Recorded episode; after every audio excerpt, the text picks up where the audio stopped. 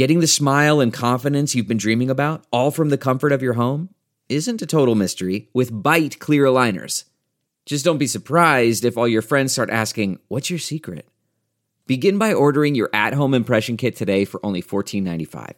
Byte Clear Aligners are doctor-directed and delivered to your door. Treatment costs thousands less than braces, plus they offer flexible financing, accept eligible insurance, and you can pay with your HSA FSA. Get 80% off your impression kit when you use code WONDERY at Byte.com. That's BYTE.com. Start your confidence journey today with Byte. Delve into the shadows of the mind with Sleeping Dogs, a gripping murder mystery starring Academy Award winner Russell Crowe. Now available on digital. Crowe portrays an ex-homicide detective unraveling a brutal murder he can't recall. Uncovering secrets from his past, he learns a chilling truth. It's best to let sleeping dogs lie. Visit sleepingdogsmovie.com/Wondery to watch Sleeping Dogs, now on digital. That's sleepingdogsmovie.com/Wondery. CarMax is putting peace of mind back in car shopping by putting you in the driver's seat to find a ride that's right for you. Because at CarMax, we believe you shouldn't just settle for a car. You should love your car. That's why every car we sell is CarMax certified quality, so you can be sure with upfront pricing that's the same for every customer. So don't settle. Find love at first drive and start shopping now at CarMax.com. CarMax, the way car buying should be. From the Jill Schwartz Memorial Library here in the wilds of Connecticut, this is Obscure, the podcast in which I read Jude the Obscure out loud and comment on it as I go. I am your host, your friend, your confidant, your advocate, your literary mansplainer-in-chief, Michael E. N. Black. I did just say E-N, which has no spelling. You can't, I don't even think you could spell E-N. E period, I guess, E-N. E-N. Black. And I am delighted to join you to resume our story, which has become so rich with meaning, has become so pertinent to our day. I mean, that's, I guess, what a classic is, right? It's good then, it's good now, right? It's a classic. It's like a BLT. It's good when they made it up back there, and it's good today, and it's going to be good tomorrow. Everybody loves a BLT. I said, I'm sure they do. We looked it up. Damn right they do. Last extra long episode of Obscure found Richard Phillotson meeting with his old friend Gillingham at Gillingham's place, and Phillotson just needed to unburden himself, and so Hardy contrived a character that we'd never heard of before and will probably never hear of again. And Phillotson went to Gillingham's house. Gillingham said, oh, Richard, nice to see you. I haven't seen you in a long time. Yeah, and we'd never heard of you before. But now Richard needs to say some things, and so he needs somebody to say them too. Voila, Gillingham. And Phillotson just unburdened himself in the most remarkable way and said, essentially, Sue wants to leave me, and she's right. All the conventions that I have held in my heart and head for all these many years have proven to be utter nonsense, to be bullshitted. They are bullshitted constructs that we just live in, and I can't justify them to myself anymore if it means my poor wife, Sue, is going to spend her days in sorrow. I mean, she almost killed herself, for God's sake. And what am I doing other than holding her back? And Gillingham said, my God, man, are you talking about matrimony? My God, man, what will happen if women are just able to do what they please? And Richard saying, I don't know. I don't care. Sue's upset. Sue needs something else. And I had no business tricking her into marrying me, which was, I thought, a remarkable statement on his behalf. And so Phillotson has just left Gillingham. Gillingham has basically said, you know, stick with it. It's all going to be fine. Phillotson, walking away, says, aye, whatever you say. And that's where we left off. So Phillotson's walking home now to, I guess, speak to Sue about his decision. But when Phillotson was alone under the clouds of night, and no sound was audible but that of the purling tributaries of the Stour, he said, "So, Gillingham, my friend, you had no stronger arguments against it than those." "I think she ought to be smacked and brought to her senses, that's what I think," murmured Gillingham as he walked back alone. Right, well, I mean, I guess we know where Hardy's sympathies lie. They're with Phillotson, you know. Gillingham, who had not put up, like Phillotson says, not much of an argument other than saying, these are the conventions, this is what we do, everybody will laugh at you if you let Sue go live with her cousin. So Gillingham was putting up, you know, a weak defense. And I guess it was the best defense Hardy could muster, because Hardy himself clearly is on Phillotson's side. And now that Gillingham is walking back by himself, Hardy makes him into kind of a monster. And he's like, I think he just beat the shit out of her. So, you know, the next morning came, and at breakfast, Phillotson told Sue, "You may go with whom you will. I absolutely and unconditionally agree." Having once come to this conclusion, it seemed to Phillotson more and more indubitably the true one. His mild serenity at the sense that he was doing his duty by a woman who was at his mercy almost overpowered his grief at relinquishing her. Some days passed, and the evening of their last meal together had come. A cloudy evening with wind. Oh, well, that sounds like foreshadowing to me, guys. I mean, the clouds are literally casting a shadow, and there's wind a-blowing. But we knew there was not going to be happiness here. But for the moment, Sue is going to do something. She's going to go off. Okay, so the cloudy evening wind, which indeed was very seldom absent in this elevated place. How permanently it was imprinted upon his vision, that look of her as she glided into the parlor to tea. A slim, flexible figure, a face strained from its roundness and marked by the pallors of restless days and nights, suggesting tragic possibilities quite at variance with her times of buoyancy. A trying of this morsel and that, and an inability to eat either.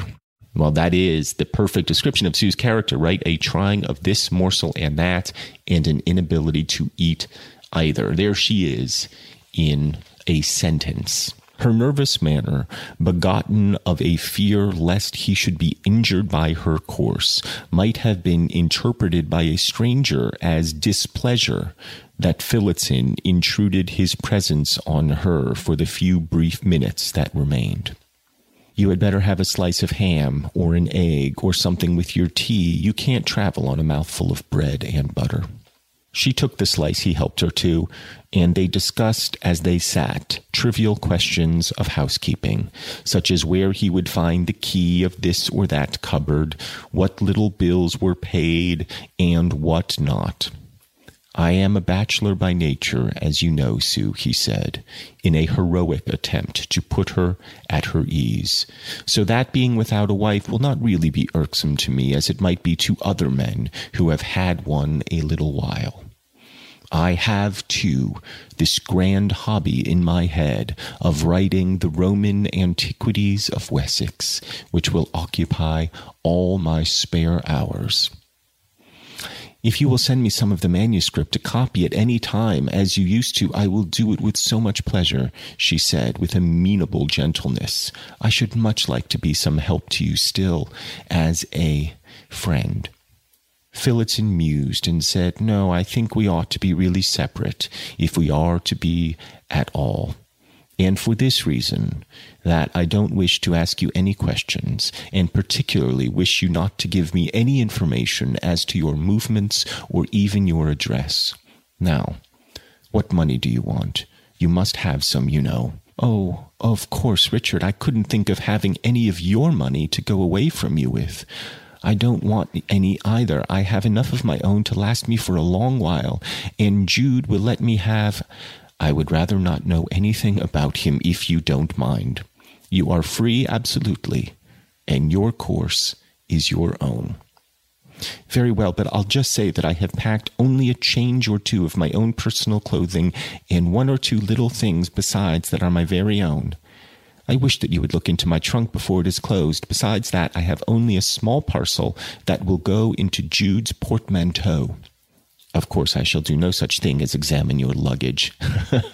She's basically saying, come on, just look in my suitcase to make sure I haven't stolen the silver. Like, I haven't stolen the silver, Richard. I'm not a monster. See, I'm a lovely person, really. Of course, I shall do no such thing as examine your luggage. I wish you would take 3/4 of the household furniture. I don't want to be bothered with it. I have a sort of affection for a little of it that belonged to my poor mother and father, but the rest you are welcome to whenever you like to send for it. That I shall never do. You go by the 6:30 train, don't you? It is now 5:45. You don't seem very sorry I am going, Richard. Oh, no, perhaps not. I like you much for how you have behaved. It is a curious thing that directly I have begun to regard you as not my husband, but as my old teacher. I like you. I won't be so affected as to say I love you, because you know I don't. You don't have to rub it in, Sue. Just, you know, you can leave some things back. You know what I mean? Martha does this to me all the time, you know? I mean, she loves me, but she says some shit that she doesn't need to say. Like, you look nice today, she might say, other than, you know, the zit you have on your nose. Something like that. Because you know I don't, except as a friend, but you do seem that to me. Sue was for a few moments a little tearful at these reflections, and then the station omnibus came round to take her up. Phillotson saw her things put on the top, handed her in, and was obliged to make an appearance of kissing her as he wished her goodbye, which she quite understood and imitated. From the cheerful manner in which they parted, the omnibusman had no other idea than that she was going for a short visit. When Phillotson got back into the house, he went upstairs and opened the window in the direction the omnibus had taken. Soon the noise of its wheels died away. He came down then, his face compressed like that of one bearing pain. He put on his hat and went out, following by the same route for nearly a mile. Suddenly turning round, he came home. He had no sooner entered than the voice of his friend Gillingham greeted him from the front room. Oh, well, Gillingham's back. That's nice after a page and a half or so. I could make nobody here, so finding your door open, I walked in and made myself comfortable. I said I would call, you remember. Yes, I am much obliged to you, Gillingham, particularly for coming tonight. How is Mrs.? She is quite well. She is gone. Just gone. That's her teacup that she drank out of only an hour ago. And that's the plate. She... Phillotson's throat got choked up, and he could not go on. He turned and pushed the tea things aside. "'Have you had any tea, by the by?' he asked presently in a renewed voice. "'No, yes, well, never mind,' said Gillingham, preoccupied. "'Gone, you say she is?' "'Yes. I would have died for her, but I wouldn't be cruel to her in the name of the law. She is, as I understand, gone to join her lover. What they are going to do, I cannot say. Whatever it may be, she has my full consent to. Well, she's going to join her lover. She's going to make love. Brah, that's what she's going to do, brah. She's going to make some love, you know. She couldn't do it with you, but she's going to do it with him. He's a lover, for God's sake. Come on, brah. Don't be so thick in the head, brah. Come on now. That's what she's going to do. There was a stability, a ballast in Phillotson's pronouncement, which restrained his friend's comment. "'Shall I leave you?' he asked. No, it's a mercy to me that I've made Gillingham into kind of, in my head now, he's kind of like a porcine figure. And he's got that sort of blah, blah, blah, marbly mouth that porcine British men acquire. So that's what I've done. I've given him piggish marble mouth. Shall I leave you? He asked. No, it's a mercy to me that you have come. I have some articles to arrange and clear away. Would you help me? Gillingham assented, and having gone to the upper rooms, the schoolmaster opened drawers and began taking out all Sue's things that she had left behind and laying them in a large box. She wouldn't take all I wanted her to, he continued, but when I made up my mind to her going to live in her own way, I did make up my mind. Some men would have stopped at an agreement to separate. I've gone into all that and don't wish to argue it. I was and am the most old-fashioned man in the world on the question of marriage. In fact, I had never thought critically about its ethics at all. But certain facts stared me in the face, and I couldn't go against them. They went on with the packing silently. When it was done, Phillotson closed the box and turned the key. There, he said, to adorn her in somebody's eyes, never again in mine. Well, that is a finality, a great end to the chapter of four, the fourth chapter, I mean. There's really no reason to say the chapter of four, but I did, just like I said, E-N. Anyway, who knows what's going to happen as we progress to the chapter of five, but we will find out after a short break here on Obscure. Okay, picture this. It's Friday afternoon when a thought hits you. I can spend another weekend doing the same old whatever, or I can hop into my all-new Hyundai Santa Fe and hit the road. With available H-Track all-wheel drive and three-row seating, my whole family can head deep into the wild. Conquer the weekend in the all-new Hyundai Santa Fe. Visit HyundaiUSA.com or call 562-314-4603 for more details. Hyundai, there's joy in every journey. Okay, picture this. It's Friday afternoon when a thought hits you. I can spend another weekend doing the same old whatever, or I can hop into my all-new Hyundai Santa Fe and hit the road. With available H-Track all-wheel drive and three-row seating, my whole family can head deep into the wild. Conquer the weekend in the all-new Hyundai Santa Fe. Visit HyundaiUSA.com or call 562-314-4603 for more details. Hyundai, there's joy in every journey. Okay, picture this. It's Friday afternoon when a thought hits you. I can spend another weekend doing the same old whatever, or I can hop into my all-new Hyundai Santa Fe and hit the road. With available H-Track all-wheel drive and three-row seating, my whole family can head deep into the wild. Conquer the weekend in the all-new Hyundai Santa Fe. Visit HyundaiUSA.com or call 562-314-4603 for more details. Hyundai, there's joy in every journey. Guys are terrible at taking care of their health, whether it's a knee injury or something worse. We are usually more comfortable, kind of rubbing some dirt on it than going to see the doctor.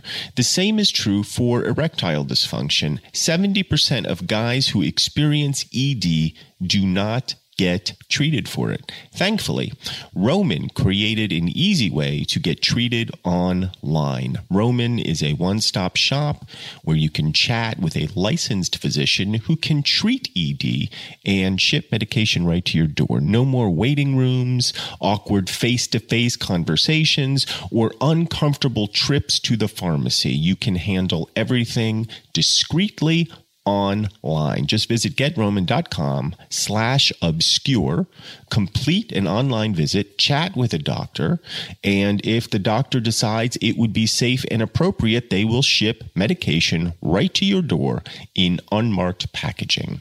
With Roman, tackling erectile dysfunction is simple. I'm guilty of this too, not necessarily of having untreated erectile dysfunction, but having untreated other stuff. I'm one of those guys who is reluctant to go see a doctor. My way of thinking is always, it will be fine. And that's why I had toenail fungus for 30 years.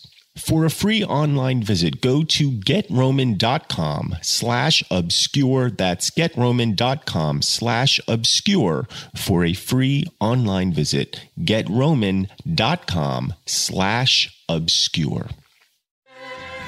Welcome back to Obscure. Chapter 4 just concluded. And there you have it. Sue's gone. Sue's gone. Phillotson is saying, look, what could I do? I could do nothing else. I would have died for her, but I can't make her suffer under the law. And in a sense, he is dying for her, right? I mean, he's killing himself in a certain sense. He's killing all his hopes of a future filled with love. Because let's face it, we already know the guy is on death's door. He's in his 40s. He's not gonna meet anybody else. He's gonna be a bachelor. Living in the past, writing his book on Roman antiquities of Wessex, a book nobody will ever read. But he's the most old-fashioned man in the world. That's what he's doing. He lives in a past that he can no longer reconcile with the present. He believes in marriage, but he doesn't believe in his own. So, something tragic and beautiful about it. Chapter 5. 4 and 20 hours before this time. So, Hardy gets to say 4 and 20 hours instead of 24 hours, but I can't say, what did I say? The chapter of fourth, the chapter. What did I just say? I don't know. You know, you get my point. Hardy gets to talk all fancy. I can't do it. 4 and 20 hours before this time, Sue had written the following note to Jude. It is as I told you, and I am leaving tomorrow evening. Richard and I thought it could be done with less obtrusiveness after dark. I feel rather frightened, and therefore ask you to be sure you are on the Melchester platform to meet me. I arrive at a little to 7. I know you will, of course, dear Jude, but I feel so timid that I can't help begging you to be punctual. He has been so very kind to me through it all. Now, to our meeting. As she was carried by the omnibus further and further down from the mountain town, the single passenger that evening, she regarded the receding road with a sad face, but no hesitation was apparent therein.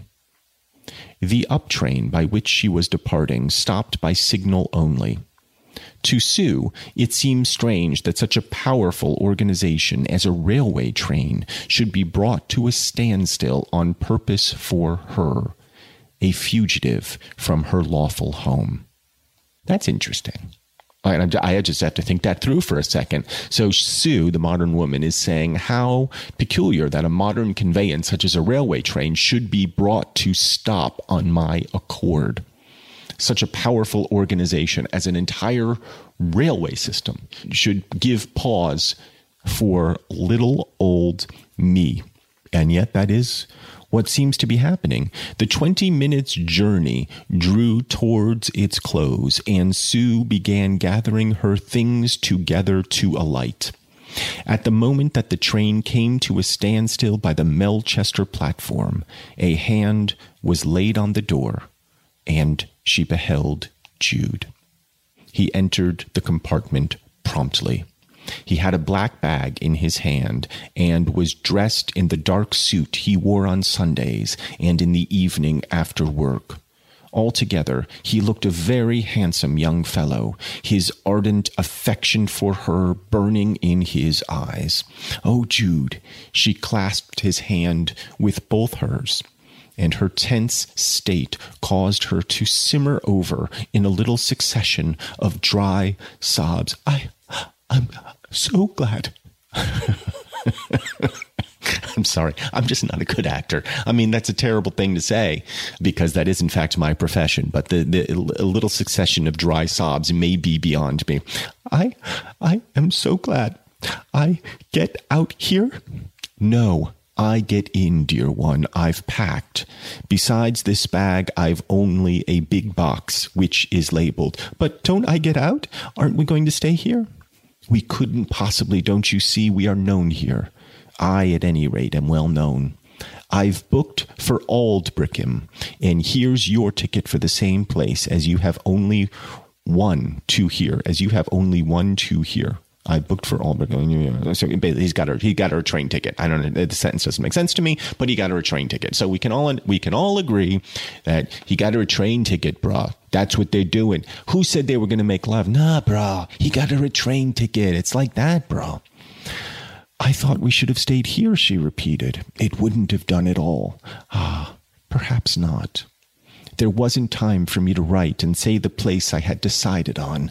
Aldbrickham is a much bigger town, 60,000 or 70,000 inhabitants, and nobody knows anything about us there.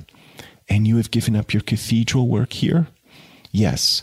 It was rather sudden, your message coming unexpectedly. Strictly, I might have been made to finish out the week, but I pleaded urgency, and I was let off. I would have deserted any day at your command, dear Sue. I have deserted more than that for you. Right? He deserted his entire religion, his entire way of thinking, the entire framework of his life, the scaffolding of his being he allowed to be dismantled on behalf of her. And is it for the best? Who can say? But that's what we're doing, reading the book to find out. We're reading the book, broad. That's why we're reading the book. I fear that I am doing you a lot of harm, ruining your prospects of the church, ruining your progress in your trade, everything. The church is no more to me. Let it lie. I am not to be one of, and now he's quoting one of them poems and such. I am not to be one of, quote, the soldier saints who row on row burn upward each to his point of bliss. He's not going to martyr himself for the church. Why should he? If any such there be, my point of bliss is not upward, but here. Oh, gorgeous sentiment. He's saying, what am I doing this for? Not the reward of the next life. I'm doing it for the here and the now, brah.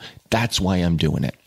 And, you know, this all goes back to him being in, well, I mean, it goes back to Mary Green, but he really identified this feeling for the first time in Christminster when he was walking among all the buildings and looking at all the scholars and their noses in their books. And then he'd go into the bars and he'd see the regular people having their regular times and their regular laughs and their regular fights. And he's saying, this is where life is, but he couldn't quite get there. He couldn't emerge from that scaffolding. He couldn't climb down, but now he has. And he's saying, this is all there is. And I'm with you. And that's all I care about. I don't care about the next life. I care about this one. My best suit on, our train tickets in hand. We're going to a city of strangers where nobody knows us and we don't know nobody. And we're going to make a little life for ourselves. We are Jack and Diane, two American kids doing the best that we can.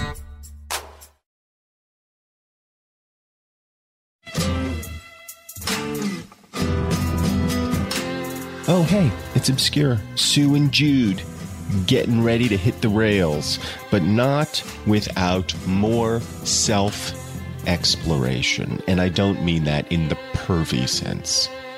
So we continue. This is Sue. Oh, I seem so bad, upsetting men's courses like this, said she, taking up in her voice the emotion that had begun in his. But she recovered her equanimity by the time they had traveled 12 miles. He has been so good in letting me go, she resumed. And here's a note I found on my dressing table, addressed to you. Yes, he's not an unworthy fellow, said Jude, glancing at the note. And I am ashamed of myself for hating him because he married you. According to the rule of women's whims, I suppose I ought to suddenly love him because he has let me go so generously and unexpectedly, she answered, smiling. But I am so cold or devoid of gratitude or so something that even this generosity hasn't made me love him or repent or want to stay with him as his wife. Although I do feel I like his large-mindedness and respect him more than ever. So this seems like Hardy kind of saying, look, I know what I'm supposed to do as an author here. I know I'm supposed to have her go crawling back to him and saying that him letting her go has revealed to him, her, the love that he felt for her, yada, yada, yada. But Hardy, the author, is going, I can't do that because it wouldn't be true. And Sue is in love with her cousin, and that's just what it is. And so they're going to be together, and I'm not going to apologize for it. And, you know, again, I like Hardy for this. Hardy's saying, I'm not going to make it that easy on myself. And Jude says, it may not work so well for us as if he had been less kind and you had run away against his will, murmured Jude. That I never would have done. So it makes me think like Hardy is kind of tossing over in his head in this exact moment that he writes these words. Like, what's going to happen next? Like, where am I going to take these two characters? And he's kind of playing with literary convention here. The classic way to do this would be just what I said, that she comes to her senses. The other way to do it would be that she ran away and that makes their love possible. But Sue, who he knows, you know what I mean? Like, Hardy knows Sue in a very deep way. And all of the questioning that I had done about Hardy earlier, I feel like was misplaced. That I felt like Hardy maybe doesn't really know Sue and that he is denying her the full spectrum of emotion that I know exists in all people. Like, for example, she had been playing with her feelings for Jude for months, for years. I don't know how long. And sort of pretending that she didn't know about his feelings for her and denying her feelings for him, et cetera, et cetera, et cetera. And I was sort of saying that's because, you know, Hardy doesn't know her well enough to know that these things are true. But I was the asshole in that scenario. Hardy knew the whole time, but Sue didn't know. And it was Sue's confusion that he was writing, not his own. And, you know, good on him. And bad on me for not trusting Thomas Hardy. Again, I'm the asshole. You're the asshole, brah. Jude's eyes rested musingly on her face. Then he suddenly kissed her and was going to kiss her again. No, only once now. Please, Jude. Well, that's rather cruel, he answered, but acquiesced. Such a strange thing has happened to me, Jude continued after a silence. Arabella has actually written to ask me to get a divorce from her. In kindness to her, she says, she wants to honestly and legally marry that man she has already married virtually and begs me to enable her to do it. What have you done? I have agreed. I thought at first I couldn't do it without getting her into trouble about that second marriage, and I don't want to injure her in any way. Perhaps she's no worse than I am after all, but nobody knows about it over here, and I find it will not be a difficult proceeding at all. If she wants to start afresh, I have only two obvious reasons for not hindering her. Then you'll be free? Yes, I shall be free. Where are we booked for? She asked, with the discontinuity that marked her tonight. Aldbrickham, as I said. But it will be very late when we get there? Yes, I thought of that, and I wired for a room for us at the Temperance Hotel there. Oh, I like that he calls it the Temperance Hotel, don't you? Because there is no temperance now, right? They shall have no temperance at all. They're going to make love, brah. For the first time, they're going to make love. But there probably will be. I mean, look, they're still Thomas Hardy characters, and it's nothing but temperance with these two. You know, they're doing their best, but there's, you know, they're still bound up in temperance. So they got one hotel. Oh, and she goes, one? Yes, one. Meaning one room? And he says, yes. She looked at him. Oh, Jude. Sue bent her forehead against the corner of the compartment. I thought you might do it, and that I was deceiving you, but I didn't mean that. In the pause which followed, Jude's eyes fixed themselves with a stultified expression on the opposite seat. Well, he said. Well, she's like, wait, you only got one room? And he's like, yeah, you're running away to live with me. Like, we're together now. Like, I got one room. And she's like, well, I didn't mean for you to do that.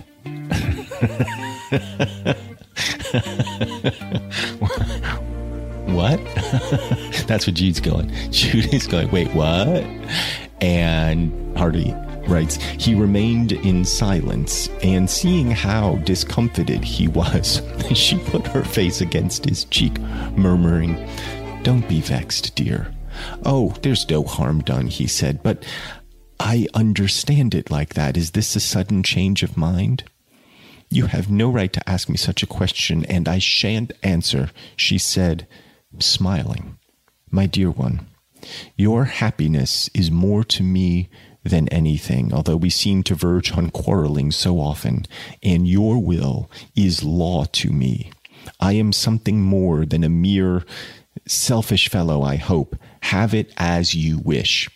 So he's saying, look, I'm more than just a horny dude, right? Like, yeah, I've been waiting a long time for this, and I can wait longer if that's what you want. Like, we can take it as slowly as you want, because your will is my law. On reflection, his brow showed perplexity.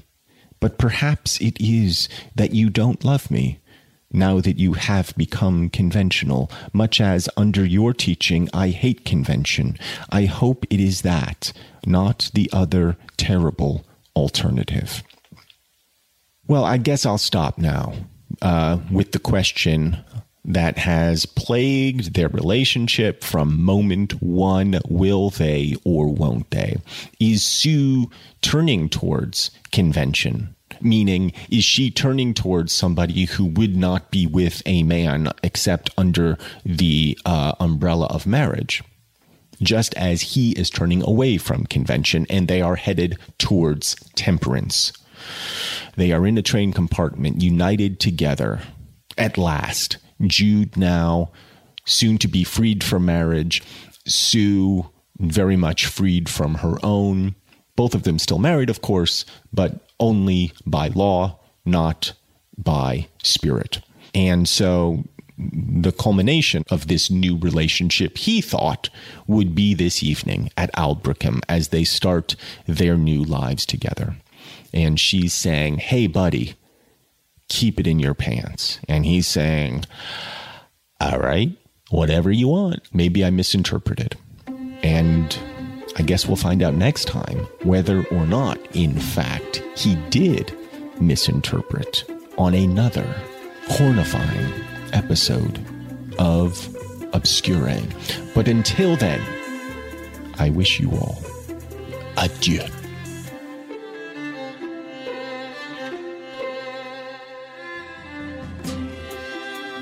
Obscure is brought to you by Earwolf. To subscribe and get more information, visit our show page at earwolf.com.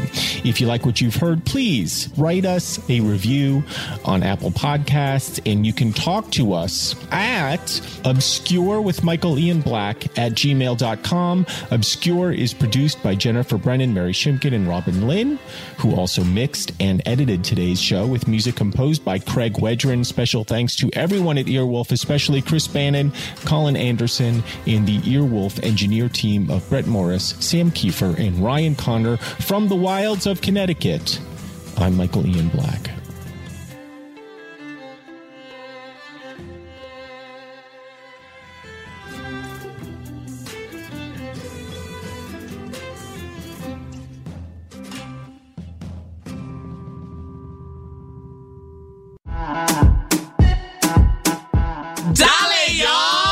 This is Tony Rodriguez. This is Carlos Santos. This is Raiza Licea. And this is Oscar Montoya. When our powers combine, we are Spanish Aquí Presents. We have a brand new podcast here on Earwolf, bringing you the best of lo mejor of the Latinx comedy. Join us every Tuesday as we chat about what's going on in our lives, Latinx culture, and ¿qué es lo que? Lo que nos está picando. Lo que te pica. Don't worry, we'll tell you what that means if you listen. We'll also be joined by a new guest every single week. We'll get to know a little bit more about their lives. Every single week. Uh-huh. And then we'll make them sit back and watch us improvise their lives right back to them. Improvisation. Spanish Aquí Presents premieres July 16th. Subscribe now in Stitcher, Apple Podcasts, or wherever you listen. O donde sea. Spanish Aquí Presents.